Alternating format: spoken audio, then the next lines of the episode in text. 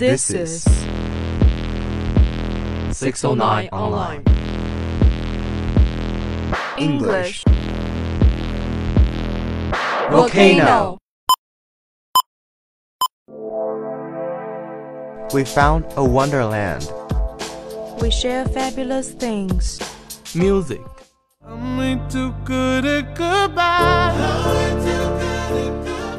Stories. Experts are unable to explain why the owls have suddenly changed their sleeping pattern. News. The United States looks forward to a new consultation on China's foreign NGO management law before the end of the year. Dialogue. But here we are. It's all good. Lana, I'm going to cut to the chase. You've already broken my heart. Shut up. No, you have, right? You can see International thoughts. global horizons. Open mind. Profound significance. Let's get together and set fire. Our English volcano.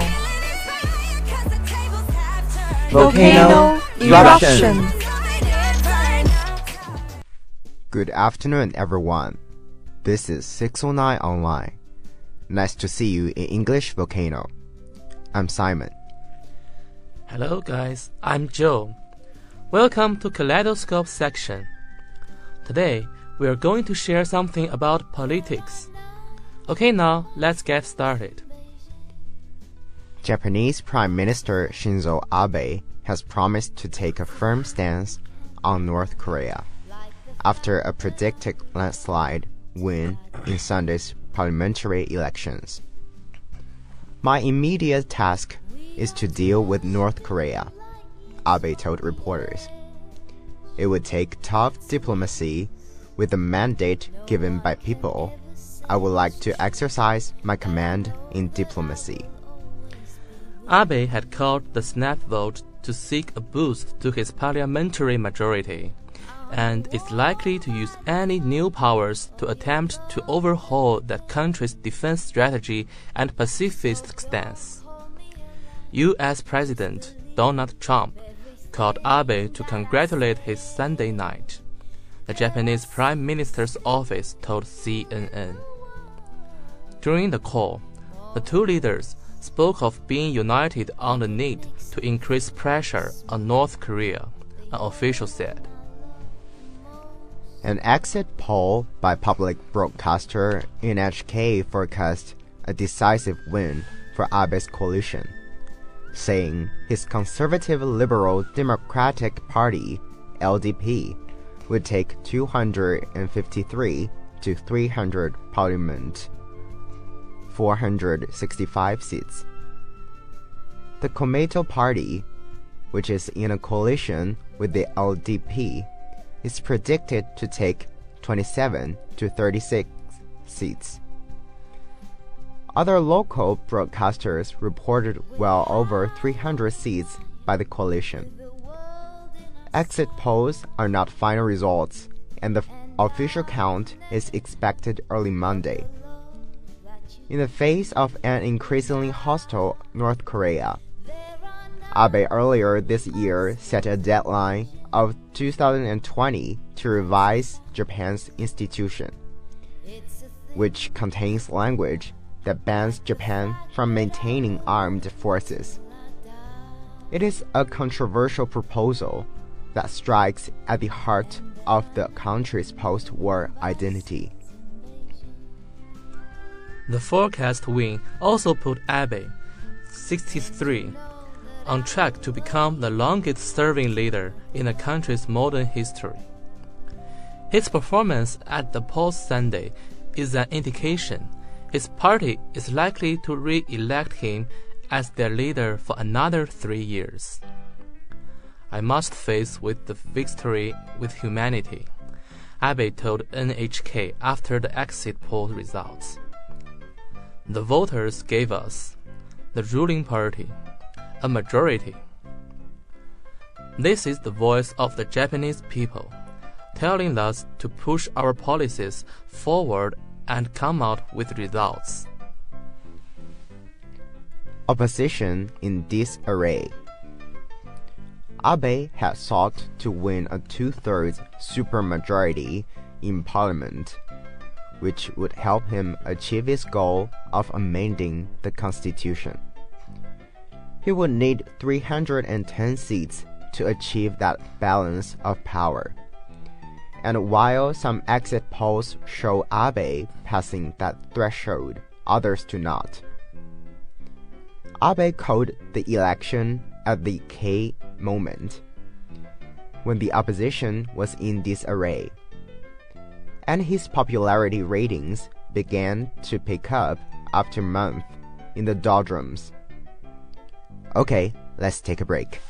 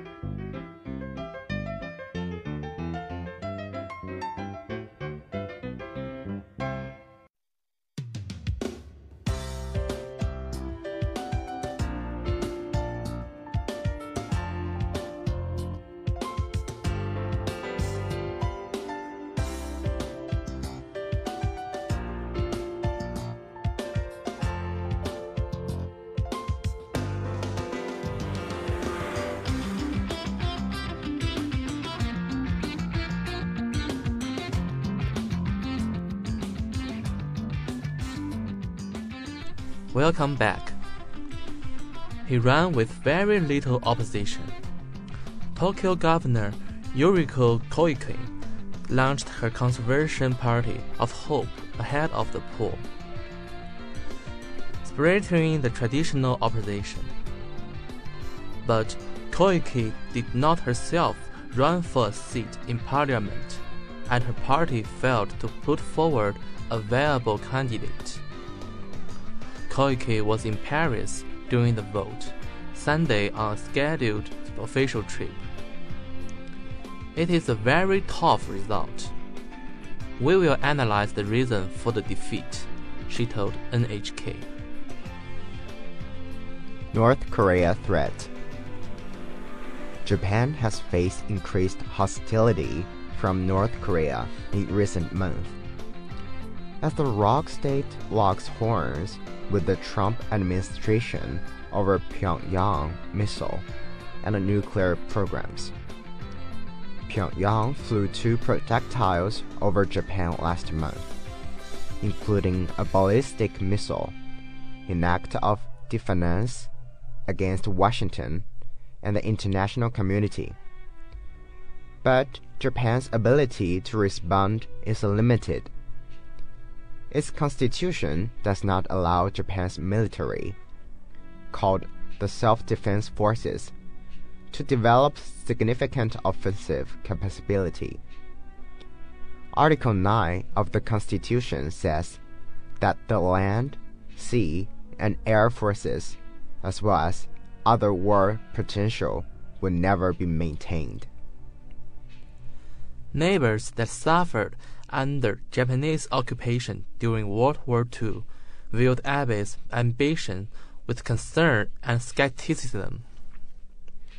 It's also highly controversial in Japan itself, to the point where lawmakers come to blows debating the issue in 2015.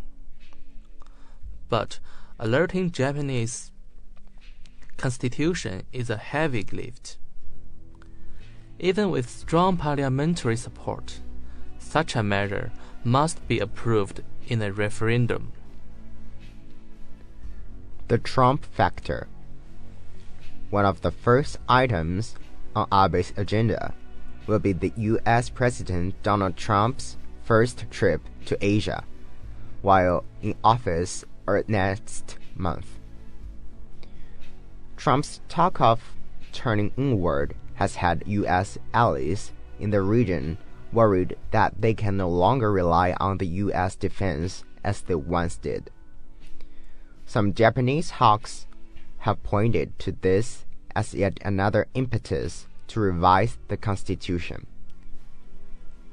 Abe has invested significant time and effort into his relationship with his new U.S. counterpart, becoming the first foreign leader to meet with Trump when he was president elect and during a summit in February at Trump's Mar a Lago estate, where the two played golf together.